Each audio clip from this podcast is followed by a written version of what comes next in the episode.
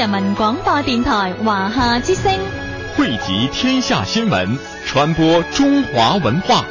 FM 八十七点八，一零四点九，AM 一二一五。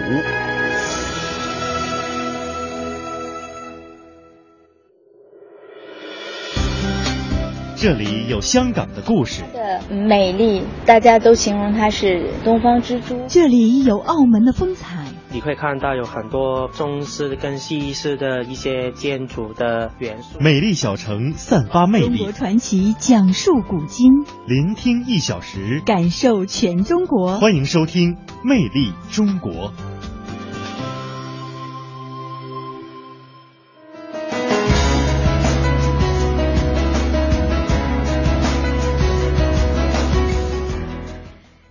小时，感受全中国。听众朋友们，大家好，欢迎您收听中央人民广播电台华夏之声的《魅力中国》节目，我是节目主持人穗儿。大家好，我是胡杨。首先来为大家介绍一下今天节目的主要内容：八十岁的话剧《雷雨》再度登上北京人艺舞台；大连市首届文化艺术品收藏展暨大连市天宫艺术品收藏馆开幕。魅力新闻点点听为您介绍更多发生在华夏大地的魅力新闻。黄酒是我国的民族特产，属于酿造酒，在世界三大酿造酒当中啊占有重要的一席。酿酒技术独树一帜，成为了东方酿造界的典型代表和楷模。今天的中国传奇带您去细细品味黄酒的历史和故事。对于老天津卫来说，老城乡是一个让天津人承接地气、安放心灵的所在。魅力中国，今天我们就跟随天津台的记者一块儿走进天津的老城乡，聆听老城舞台话当年。闻名中外的京城琉璃厂文化街位于北京和平门外，它起源于清代，当时是京都雅游之所。节目最后的中国采风，我们就一同去漫步北京琉璃厂的文化街。魅力中国，首先进入魅力新闻点点听。魅力新闻点点听。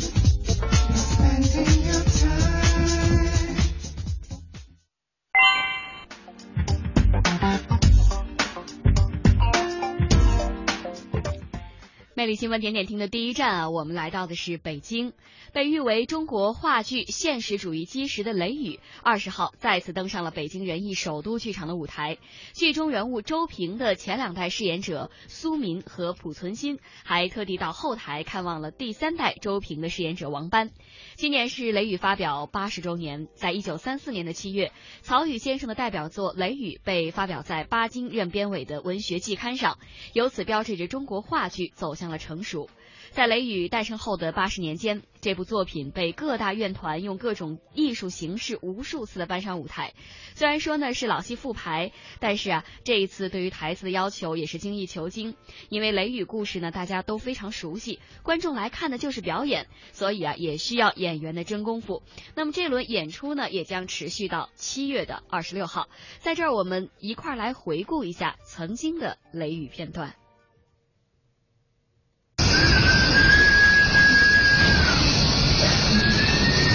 师傅，师傅，我在这儿。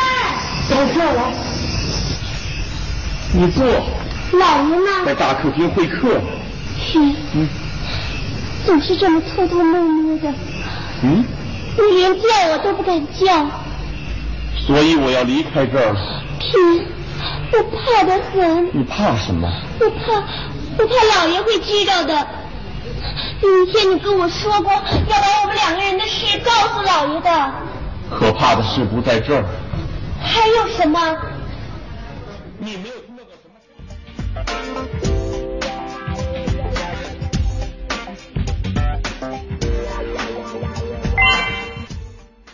魅力新闻点点听，第二站咱们到山东去看一看。山东第一家二十四小时营业的书店日前在青岛开业，为喜爱在深夜读书的人们点亮了一盏灯。接下来我们就跟随记者去感受一下。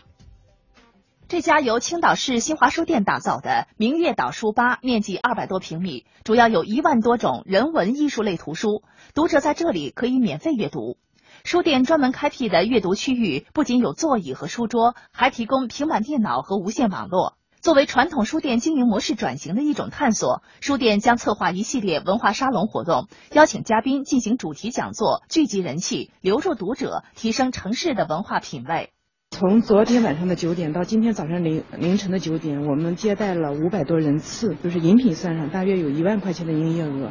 实际上，我们不是在卖书，我们是在销售一种有全新体验的一种生活方式。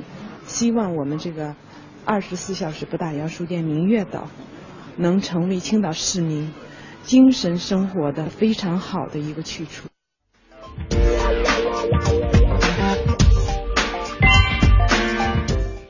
魅力新闻点点听的第三站，我们去到的是辽宁的大连。大连市首届文化艺术品收藏展暨大连市天工艺术品收藏馆的开幕式，今日在金石滩文化博览广场举行。天宫收藏馆作为金石滩旅游度假区第一家中国传统文化展览馆，将为热衷于收藏文化的有识之士呢打造珍宝展示平台、收藏交流平台和学习互动的平台，为提升大连乃至东北地区的文化软环境贡献力量。来听记者的报道。大连市天宫艺术品收藏馆是展示中华艺术的文化交流平台，是集文化交流、艺术鉴赏、藏品交易为一体的综合性展馆。六千平方米的展馆涵盖了佛文化、玉文化、瓷文化、书画艺术和紫砂艺术五大主题展区，以及非物质文化遗产展区和特展区。展品来源于中国收藏家协会会员以及全国各地知名的收藏大家。天宫收藏馆邀请了多名中国权威文物鉴定专家、国家文物鉴定委员会委员、高级顾问，以保障天宫收藏馆的文化交流、展览等活动更具艺术性和观赏性。中国文物学会副秘书长、收藏鉴定委员会副会长傅公岳，这个馆的开放呢，对大连市、对辽宁省，甚至对整个全中国都起到一个示范的作用。因为我们这个艺术馆这种办馆的方式，在全国很少啊，我认为是一种民办公助的这么一种一种典范啊。这种典范呢，就是把政府的力量和民间的力量结合起来，推动社会文化的发展。所以这个模式呢，应该在全国呢得到推广。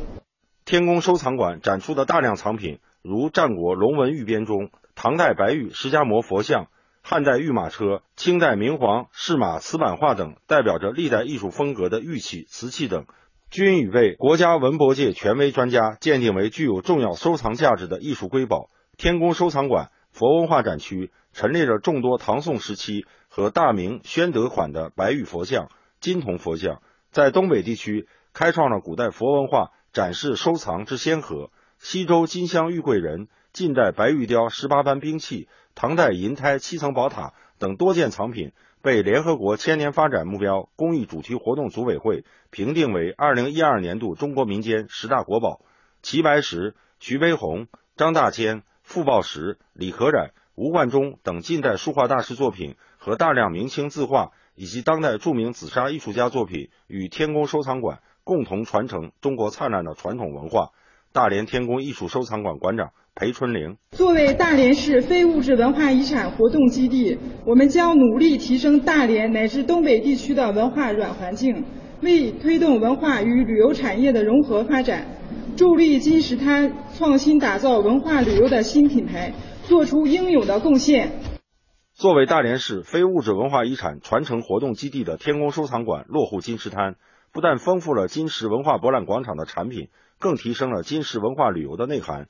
必将努力提升大连乃至东北地区的文化软环境，推动文化与旅游产业的融合发展，助力大连金石滩创新打造文化旅游的新品牌。大连金州新区管委会副主任赵敏。如果说我们金石滩原来是以蓝天、大海、奇石、沙滩而著名的话，那我们今后就会以我们文化的厚重而名扬海内外。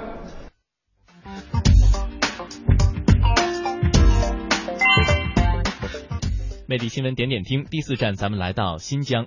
二十号，从新疆吐鲁番地区托克逊县城赶往克尔。克尔简的路上，车辆明显比以往多出了很多。这些车辆呢，有的是独车单行，有的是三五结伴而行，还有的结成了长长的车队前行。据了解呢，这些都是前往去观看第二届托克逊县克尔简镇哈萨克民俗风情雕羊赛的。在现场，游客们与通沟村的牧民一同来分享着雕羊赛姑娘追的这样一个浪漫和激情。天山的呃天山雪山油菜花地成为了天然的大幕布，而哈萨克牧民的淳朴热情让来到这里的每一个人都有一种宾至如归的感觉。开心的笑容写在了现场的每个人的脸上，无论是通沟村的牧民，还是来到这里的游客，大家都在尽情享受着这份激情和浪漫所带来的快乐。魅力新闻点点听的第五站，我们去到的是河南的郑州。郑州的西流湖公园呢是早已经开放了，而同步建设的雕塑公园到底什么时候能够开放呢？那么二十号记者实地探访也了解到，公园二期建设本月底就能完工了。这个雕塑公园啊，是东临郑州的西三环路，南边呢是化工路，贾鲁河从南往北贯穿而过。雕塑公园与西流湖公园仅仅一路之隔，化工路以北呢为雕塑公园。去年年底啊，郑州市园林局就曾经对外公布说，作为郑州市第一个雕塑主题公园，雕塑公园建成之后将汇聚古今中外各类雕塑约两千件。按照工程计划，预计去年底完成主体工程建设，今年五月开放。近日，上海藏家刘一谦拎着一只考克箱，把成交价超过了二点八亿港元的明成化鸡缸杯从香港苏富比带回了香港，进入到了徐汇滨江的西岸艺术品保税仓库。今年的四月八号，在香港苏富比重要的中国瓷器及工艺品春季拍卖当中，这件会有公鸡母鸡领着幼雏在花时间觅食的天伦图，小如掌中物的鸡缸杯，以总成交价二点八亿港币拍出，刷新了中国瓷器世界拍卖的记录。买家为上海的收藏家刘以谦。相隔三个多月之后，这件拍拍卖品终于是顺利的移交到了买家手中。聆听一小时，一小时，感受全。感受全中国，华夏之声，华夏之声，魅力中国，魅力中国，中国传奇。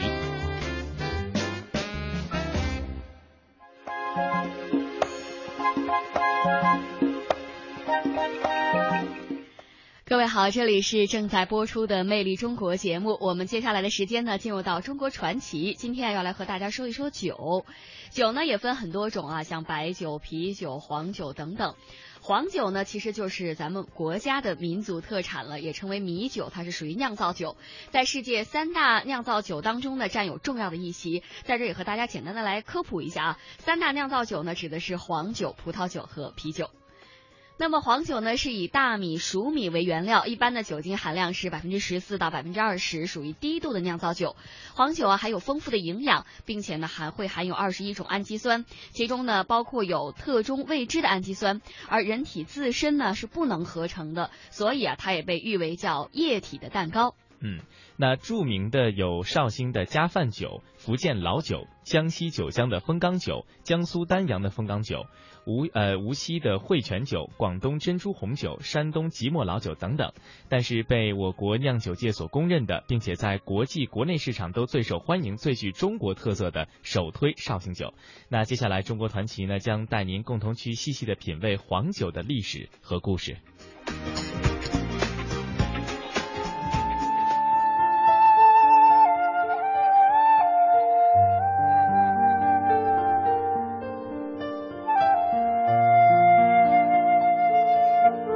黄酒是世界上最古老的酒类之一。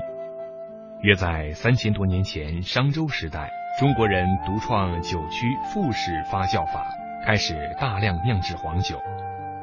酒渗透于整个中华五千年的文明史中，从文学艺术创作、文化娱乐到饮食烹饪、养生保健等各个方面，在中国人生活当中都占有重要的位置。《三国演义》中关羽温酒斩华雄、借酒喻英雄，更是文学作品当中英雄与美酒的经典一笔。报报报盟主，华雄因铁骑下关，用长杆挑着孙太守斥责，在战前大骂挑战。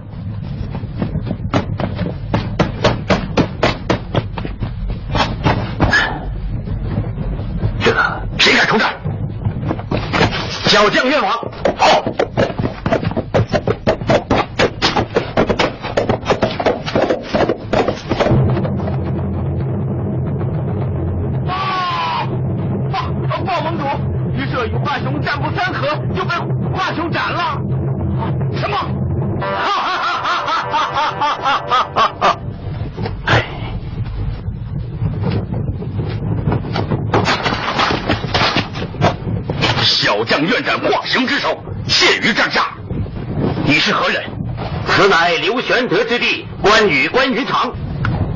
祭出大言。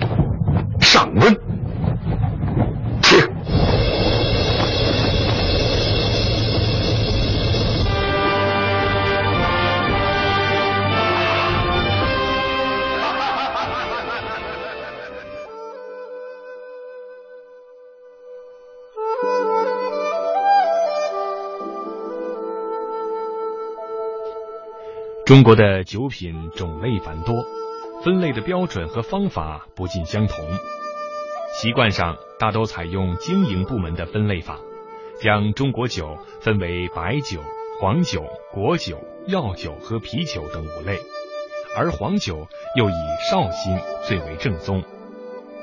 要认识绍兴黄酒，就要先了解绍兴黄酒的历史。中国酿酒工业协会副会长傅建伟。明清时期，这个绍兴酒作为一种御酒的代表，它曾经风靡过全国。那个时候绍兴酒是怎么样的？嗯在京城的酒肆里、酒吧里啊，三样东西是最多的。第一个绍兴师爷，嗯，第二个绍兴酒，第三个绍兴的官话。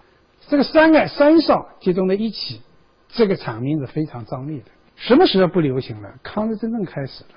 日本人把京杭大运河控制起来了，后来就开始慢慢慢慢在北方不流行了，嗯，这是非常非常可惜的事情。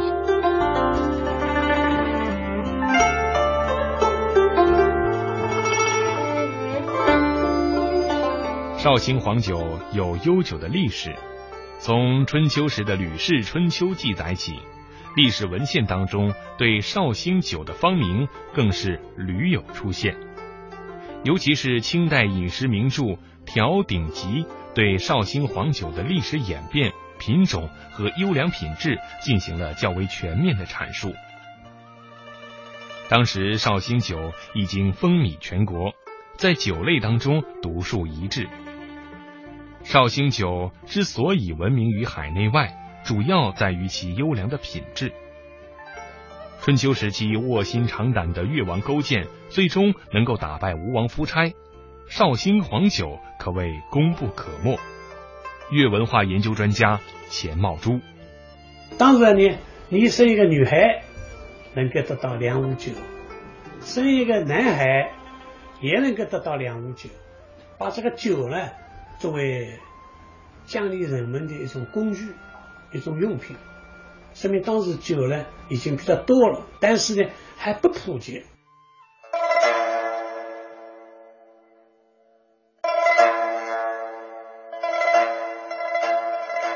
春秋时期，越国被吴国灭亡后，越王勾践卧薪尝胆，发愤图强，而吴王夫差好战荒淫，使国库匮乏，田园荒芜，民不聊生。周敬王三十八年，夫差赴黄池，也就是今天的河南封丘西南，和诸侯会盟，准备与晋国争霸。勾践真知吴国都城姑苏，也就是今天的苏州空虚，决定兴兵复仇。出征将士列队于会稽江畔。勾践向送行的众父老乡亲说：“此次兴兵誓要灭吴，否则定不生还。”一老者献上漳州绍兴酒数坛。勾践为了让出征将士共同分享大家的心意，吩咐军士将酒抬到会稽河上游，倾注河中，顿时会稽河水放出酒香。勾践敬了天地后，就与众将士共饮会稽河水。周元王三年（公元前四百七十三年），吴国兵败，夫差自刎身死。勾践凯旋班师回越，军民同庆，共饮昏醒。会稽河也称漳泉河，河的上游有源泉，常年流水，遇旱年诸河干涸，唯有这条河流水不止。漳泉又称为月酒，直至清代时还称此名。这比较很好啊，其色泽呢清凉透明，香气呢浓郁，口味呢鲜啊，众多的绍兴酒。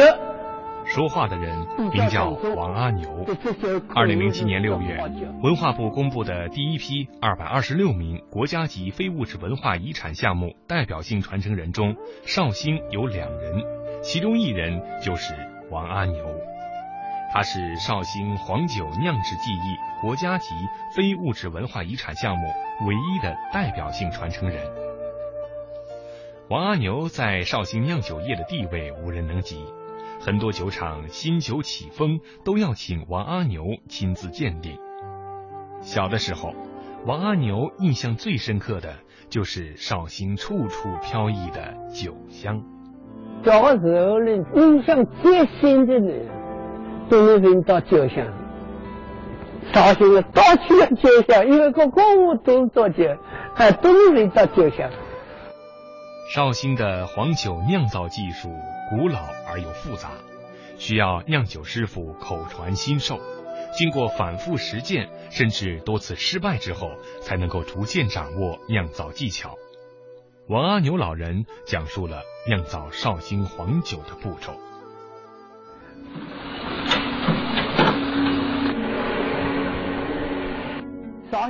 绍兴酒。呢，一定要用好的酒糟来做酒，最好呢 是用头茬的米是最好的。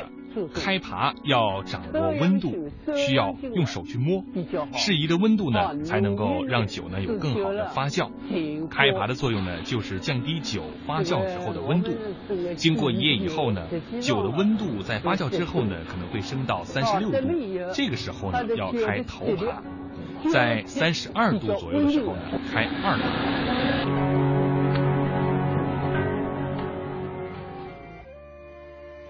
绍兴的酿酒技术固然令人称绝，但技术却并非绍兴黄酒天下闻名的关键。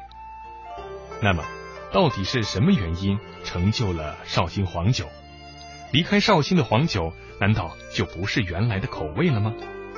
粤文化研究专家。钱茂珠，因为有酒水，所以呢就形成了这个酒的质量呢是比别的地方要好。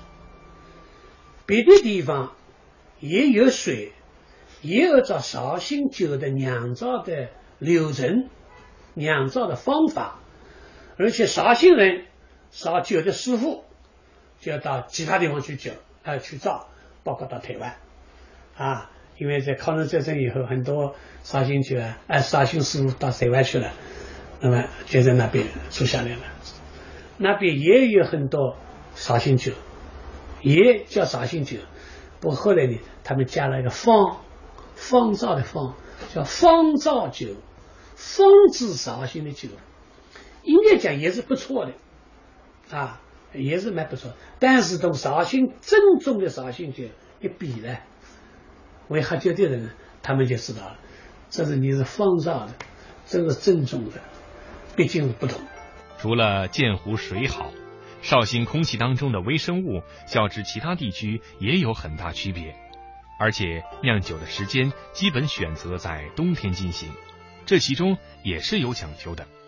绍兴黄酒鉴定师邹慧君。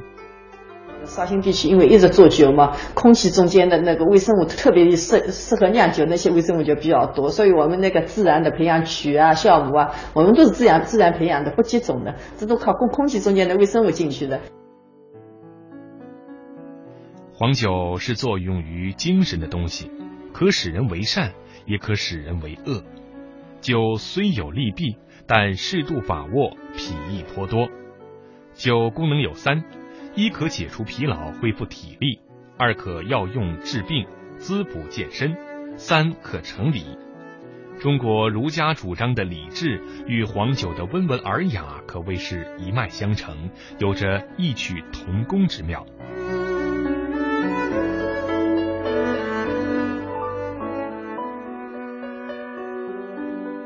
中央人民广播电台华夏之声副总监朱雄朝先生生于上海。对于酒文化有着独到的研究，在他看来，白酒、啤酒、红酒以及黄酒各富情调。黄酒温文尔雅的品味，极富江南韵味。所谓花繁柳暗酒门深，对饮悲歌泪满襟。数日银花皆落雨，一回春至亦伤心。喜酒就是它的形态，泡沫多。所以啤酒就像我们的话语，生活中一般我们的话语泡沫也比较多，水分多，口头语多，这跟啤酒基本上是一致的。白酒火辣而有力，所以它是口号，是短句，短促有力。红酒呢，它晶莹剔透，像是男女之间的絮语，端着红酒细细把玩杯中之物，就像与心爱的人在悄悄对话一样。黄酒。则如江南才子般的诗词，有韵味，有才情。呃，诗云：“寻常夜，寻常一样窗外月，才有梅花便不同。”试想，我们对着窗外的明月，苦思冥想，但一曲，但一举起黄酒杯，三杯三两杯下肚，就文思泉涌了。中国酿酒工业协会副会长傅建伟，我首先我。谈一下我自己对酒的认识，可能是很偏颇的。嗯，比如说您刚才说白酒，我我自己理解白酒，白酒的激情，今天大家高兴喝高了，大家来偶尔激动一下。嗯，啤酒呢，啤酒是休闲。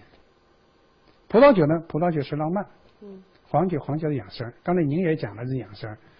这个经济的发展，人民生活水平的提高，人们一定是对养生的要求，普及性会越来越高。中国酿酒工业协会黄酒分会秘书长沈振昌也从营养学的角度谈了黄酒的独特魅力。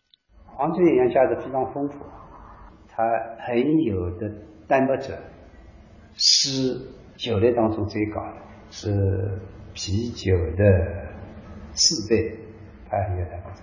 但是这些蛋白质主要是用氨基酸跟肽类这种形式表现出来。黄酒有二十一种氨基酸，其中有八种氨基酸是身体身体必需的氨基酸。那么黄酒当中这些氨基酸，这个八类氨基酸，它可以直接的被身体所吸收。北国的雪，南疆的风，草原上回荡着悠扬的马头琴声。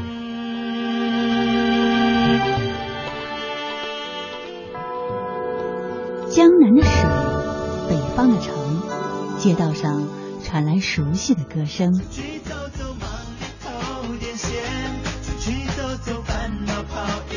这里是华夏之声台的《魅力中国》，欢迎继续收听。各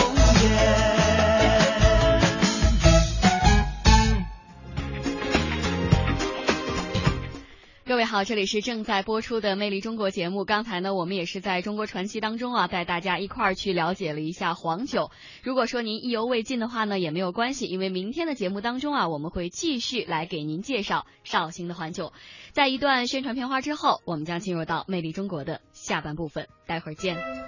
张哥，看您这大包小包的，旅游纪念品可没少买啊！卢浮宫的艺术珍品太让人震撼了，买点纪念品和画册。回家继续看，您把东西给我，我帮您拿点。哟，您手里怎么还攥着什么东西啊？嗨，刚才嚼了块口香糖，包装纸没地方扔，就一直跟手里攥着呢。您可真讲究，至于这么麻烦吗？要我说，您呢，就手扔路边就得了。那可不行，到了国外，咱代表的就是中国形象，文明旅游得从我做起啊！别看这一张小小的废纸，展现的可是咱中国人的素养。文明也许只是一张纸的厚度，垃圾不乱扔，举止显文明。讲文明树新风公益广告。这里有香港的故事，的美丽，大家都形容它是东方之珠。这里有澳门的风采，你会看到有很多中式跟西式的一些建筑的元素。美丽小城散发魅力，中国传奇讲述古今，聆听一小时，感受全中国。欢迎收听《魅力中国》。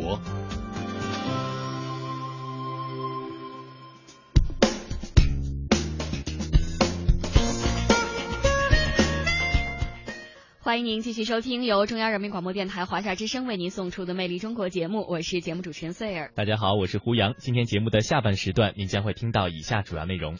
对于老天津卫来说啊，老城乡是一个让天津人承接地气、安放心灵的所在。魅力中国，今天我们要跟随天津台的记者一块儿走进天津的老城乡，聆听老城舞台话当年。闻名中外的京城琉璃厂文化街位于北京的和平门外，它起源于清代，当时呢是京都雅游之所。今天的中国采风，我们就一起去漫步北京琉璃厂的文化街。魅力中国下半时段，我们首先走进天津的老城乡。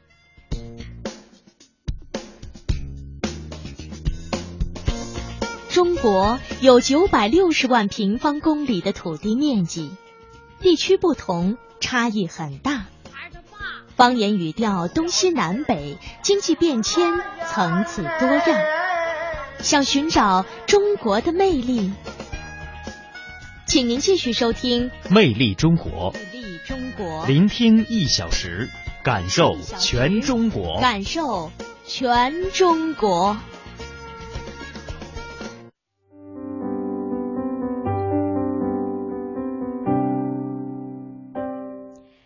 俗话说：“先有四面城，后有天津卫。”对于老天津卫来说，老城乡是一个让天津人承接地气、安放心灵的所在。无论是都市精英还是普通百姓，几百年聚集下来的老城里的气场，能让所有人找到精神归宿。几百年来，这些老城乡内外的演出场所命运各异。除了广东会馆等少数戏台还在延续着它的历史使命之外，大多数的舞台早已随着时间灰飞烟灭了。时间变换，这一方又一方的舞台，曾经在天津六百多年的历史中留下了一笔笔挥之不去的痕迹。浓墨重彩也好，轻描淡写也罢，不可否认的是，他们给一辈又一辈的天津人带来了无穷的乐趣和无尽的艺术滋养。那今天呢，我们就跟随天津电台的记者一起走进天津的老城乡，聆听老城舞台话当年。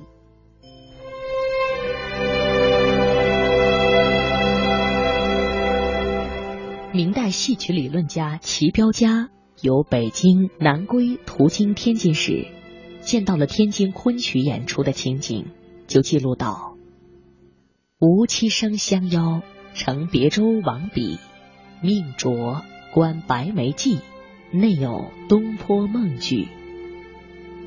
文中所说的白眉记是明传奇，东坡梦为元杂剧。这是迄今为止所见到的最早记录天津演戏活动的文字。当天津还是个小县镇的时候，按照民间习俗。每年旧历的二月初二龙抬头、三月初三蟠桃会等日子，四乡八镇的人们都会聚拢在一些小庙周围，或选一空旷处祈天请神，同时进行戏曲演出。人们利用自然地形，用土堆、石块堆砌成六平方米左右的土台，演员在露天土台上大显身手成为天津最早的演出场所。到了明代先是元代修建的天后宫增设了戏台而后西北城角修建的城隍庙开始复设正式建筑的戏台。这些庙宇和戏台的落成使得部分庙会皇会及一些酬神活动的戏曲演出逐步出现在庙宇的戏台上。清代中叶，天津已成为北方的经济中心，商业繁荣，人口陡增，为小型娱乐场所的产生提供了必要条件。于是就出现了茶园。茶园虽然是戏曲演出场所，实际上观众主要以喝茶为主，听戏为辅。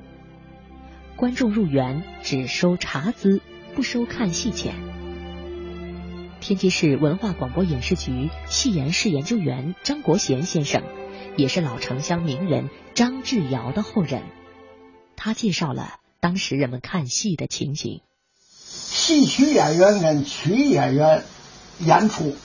台底下的气氛特别杂乱，底下谈买卖的有，呃，两家闹家务是是是跑园子的散心，就是说家里边家长里短生气的事儿，这整个戏园子哇啦哇啦哇啦乱极了，有时候还打起来。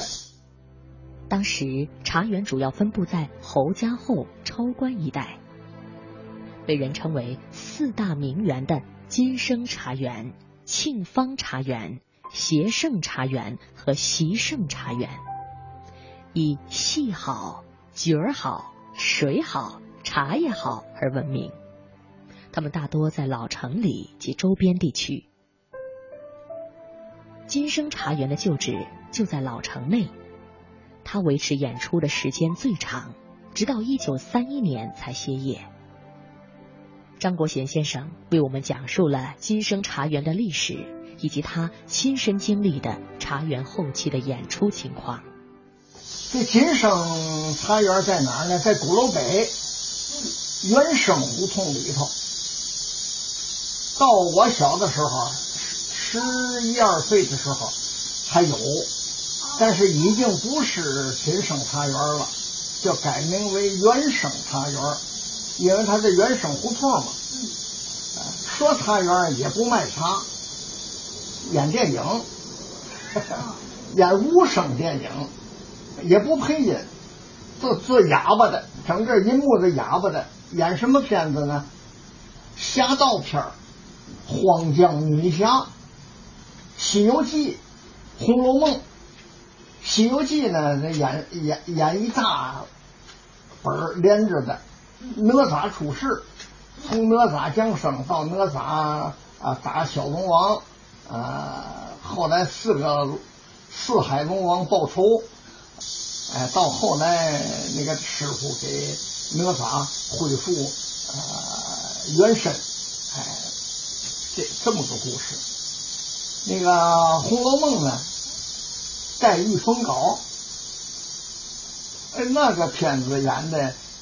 哪吒闹海还可看，荒江女侠也可以看，这个《红楼梦》实在没法看。这林黛玉那形象恐怖，照着那片儿，黑乎乎的，简直难看极了。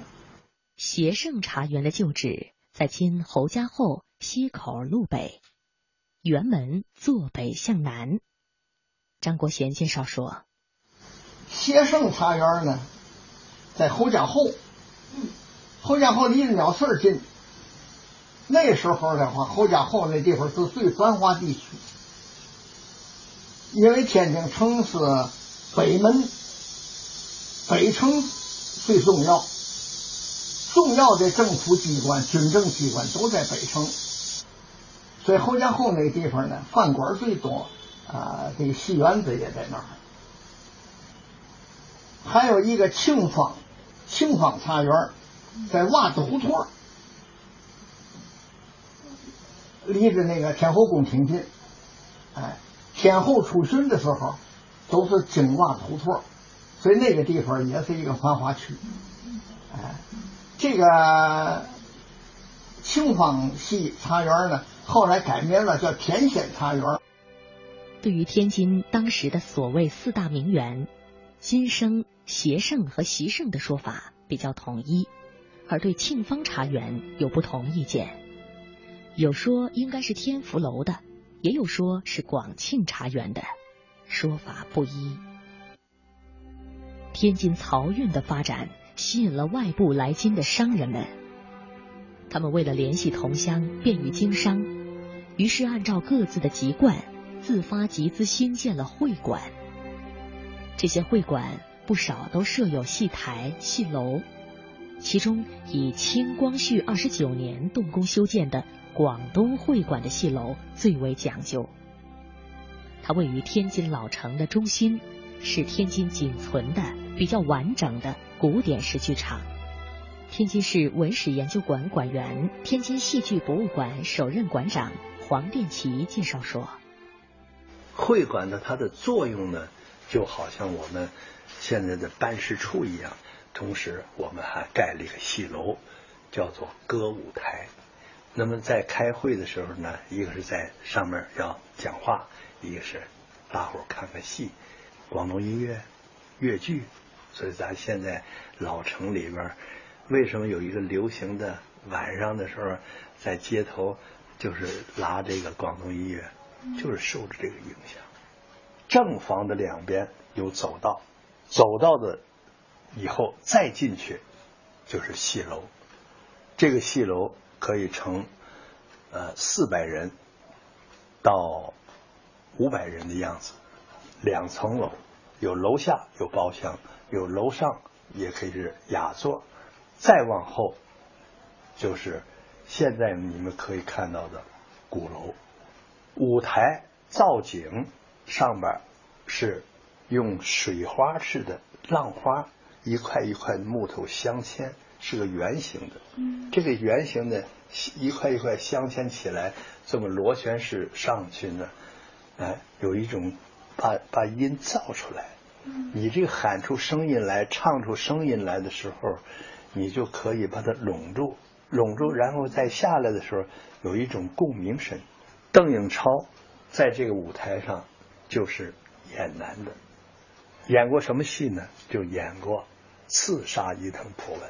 邓颖超演话剧之前，这个地方演越剧、演广东音乐，演梅兰芳、嗯，呃，老乡亲，嗯，等一些名演员，嗯，也在这个舞台上演出过。中国汉字讲究方方正正。爷爷，你还说过，做人和写字一样，都要端端正正。对呀，你看，一竖像人的脊梁，直才会挺拔；一横像人的肩膀，平才有担当。哦，我知道了，一点像我们的头，抬着头才能看得远；一撇。一捺相互支撑就是一个人字啊！天地玄黄，宇宙写端端正正中国字，做堂堂正正中国人。看东西南北何其辽阔，听古韵金曲五彩缤纷，说。典故传说、正文杂史，中国采风。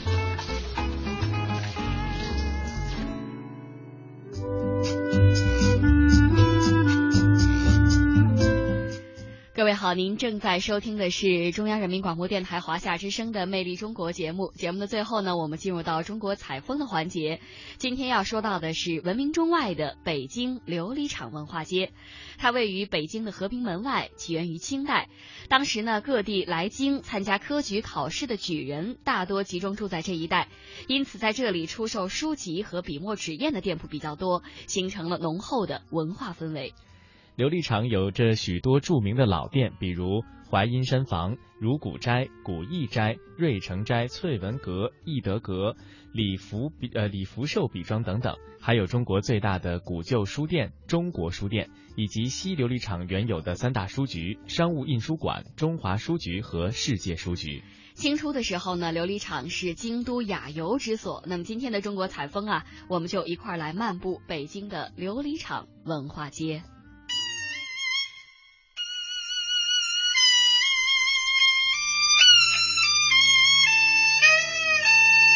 北京，一座深厚之城，一片繁华之地。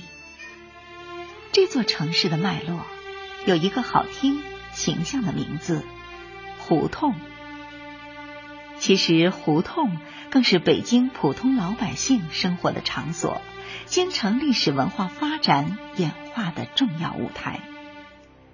它记下了历史的变迁、时代的风貌，并蕴含着浓郁的文化气息，好像一座座民俗风情的博物馆，烙下了人们各种社会生活的印记。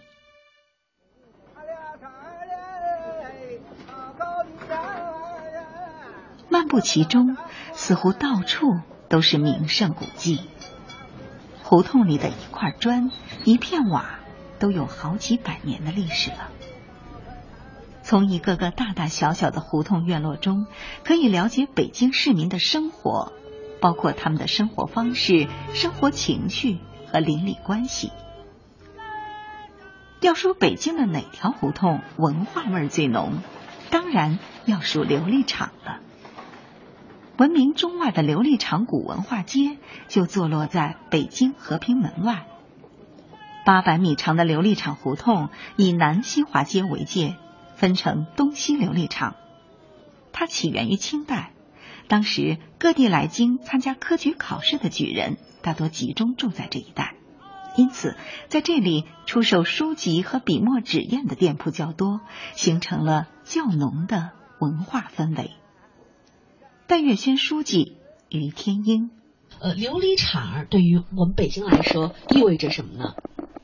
琉璃厂，我觉得对北京意味着其实就是文化，因为琉璃厂吧这条街呢给大家的印象呢应该是文化街。你说一般提到，比如说提到王府井、大栅栏，那是商业街，这个概念是商业街的概念。但是琉璃厂它是独一无二的，它会给人家一想到的就想到文化。比如说啊，我们出去说您在哪儿工作？我在琉璃厂。说您那您是文化人，他会这么样来给给他的印象啊。琉璃厂它代表的是一个中国的一个传统文化，我觉得这一点是非常非常重要的，也是它一个特别独具的一个特色，它包含着文化。北京的包容在于它有着沉稳宽阔的胸怀，深爱金碧辉煌的宫殿，也流连市井之处的人家。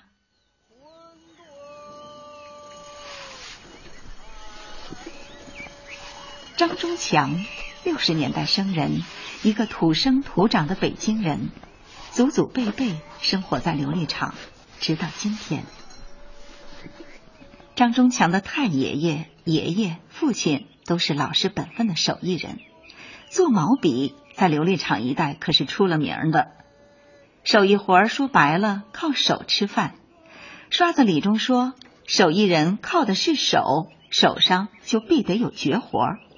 泥人张力也说：“手艺人靠手吃饭，求谁处谁。他们的日子自得其乐。到了张师傅这里，做手艺的初衷不曾改变。不同的是，他爱上了制作兔爷。兔爷是北京老传统玩具。老舍先生在《四世同堂》中这样描写：脸蛋上没有胭脂，而只在小三瓣嘴上画了一条细线。”红的上了油，两个细长白耳朵上淡淡的描着点浅红，这样小兔的脸上就带出一种英俊的样子，倒好像是兔中的黄天霸似的。它的上身穿着朱红的袍，从腰以下是翠绿的叶和粉红的花儿，每一个叶褶与花瓣都精心的染上鲜明而匀调的彩色。是绿叶红花都闪闪欲动。如今张忠强也是赫赫有名的北京兔爷了，他的店就坐落在琉璃厂古文化街上。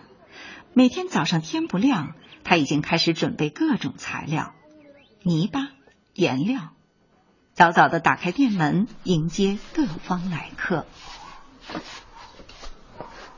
它这个兔爷呢，呃，它的根据它的造型不一样，可以呢是单片模，这个石膏模啊是单片的，也可以呢是双片模。你看这个呢小的就是双片模，双片模也可以呢是多片模啊，三片啊、四片啊、五片、多片。你像这么小的呢，这个小兔爷呀，做起来画出来也特别好玩。这我都给那个，呃，这个过去的老的西城的少年美术馆，他们给他们小孩画。这样呢，一个大的轮廓出来了。出来之后呢，把多余的泥的部分给它拿下啊，多余的泥给它挤出来了，拿下。拿下之后呢，用毛笔啊蘸这个水，用毛笔。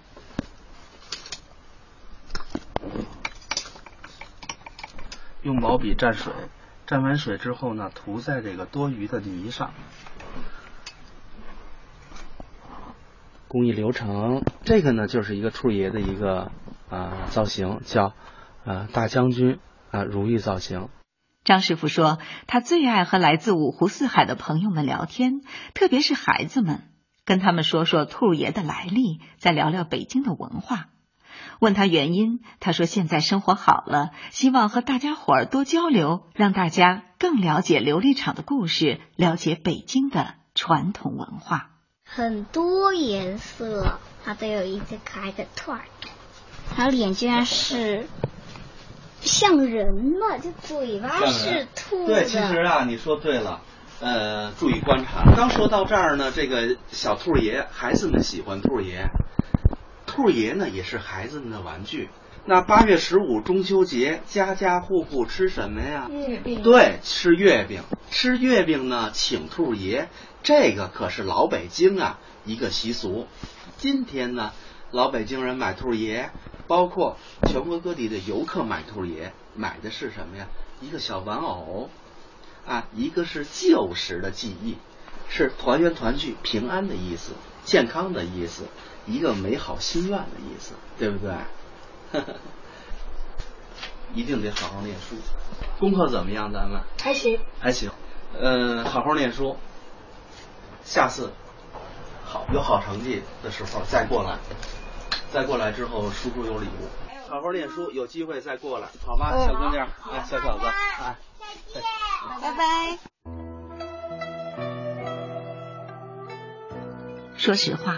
我们很难想象，被各方文化充斥着的现代社会，到底在哪里才有最初的味道？然而，古文化街上的这些老店，会给你一种时代感，甚至是落寞感。吱吱呀呀的门，被涂了一层层漆的老柜子，大大小小的兔爷、猕猴，甚至还有沉甸甸的木头月饼模子。从这里的物件中，我们似乎看得到琉璃厂古文化街过去朦朦胧胧的影子，嗅到空气里纯正悠久的北京味儿。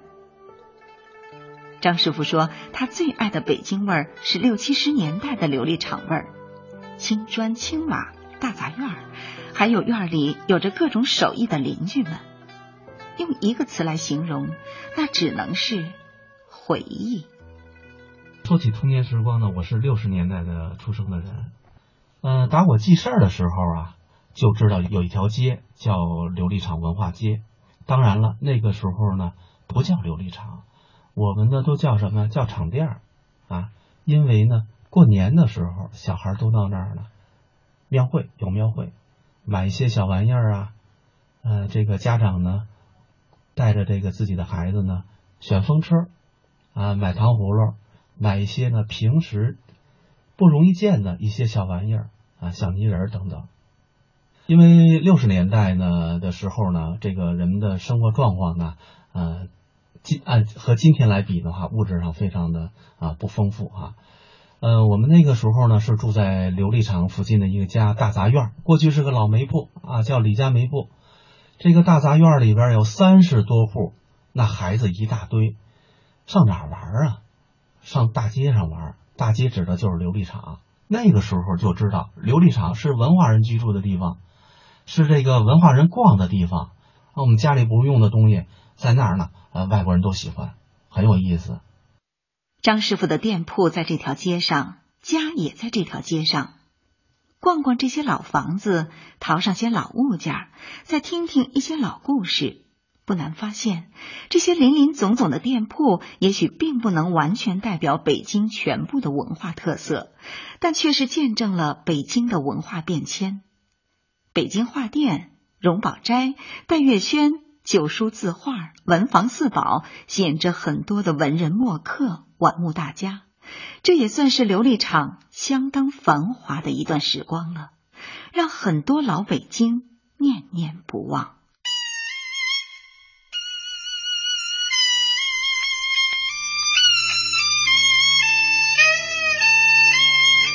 顺着时光的长河逆流而上，几百年前，琉璃厂还是一派郊野之地。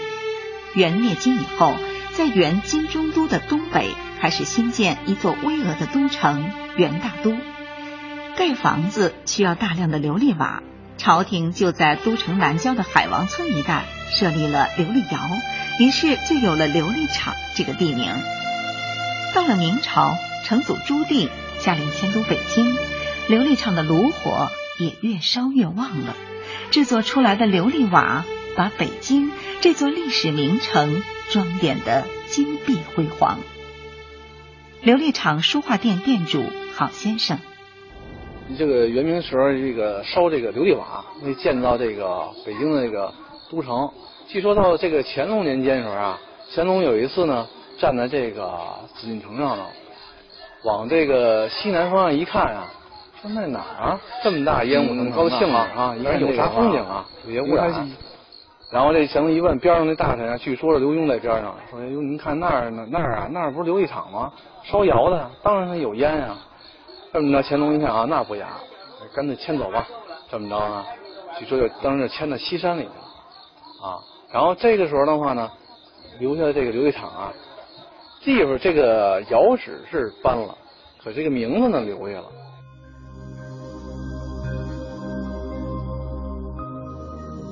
琉璃厂书画店店主郝先生，这段历史恐怕很多的琉璃厂人念念不忘，因为它代表了琉璃厂一段辉煌的时光。不过说到辉煌，八十年代的琉璃厂是一定要提的。张忠强说，这是这一辈人最爱的一段岁月，坚定、沉稳、不骄不躁。这个词有点像描述一个人，但是谁说不是呢？在朴素内敛的八十年代，琉璃厂不就像是一个历经岁月变迁、内心从容、生活优渥的中年儒商吗？聆听一小时，一小时，感受全。感受全中国，华夏之声，华夏之声，魅力中国，魅力中国。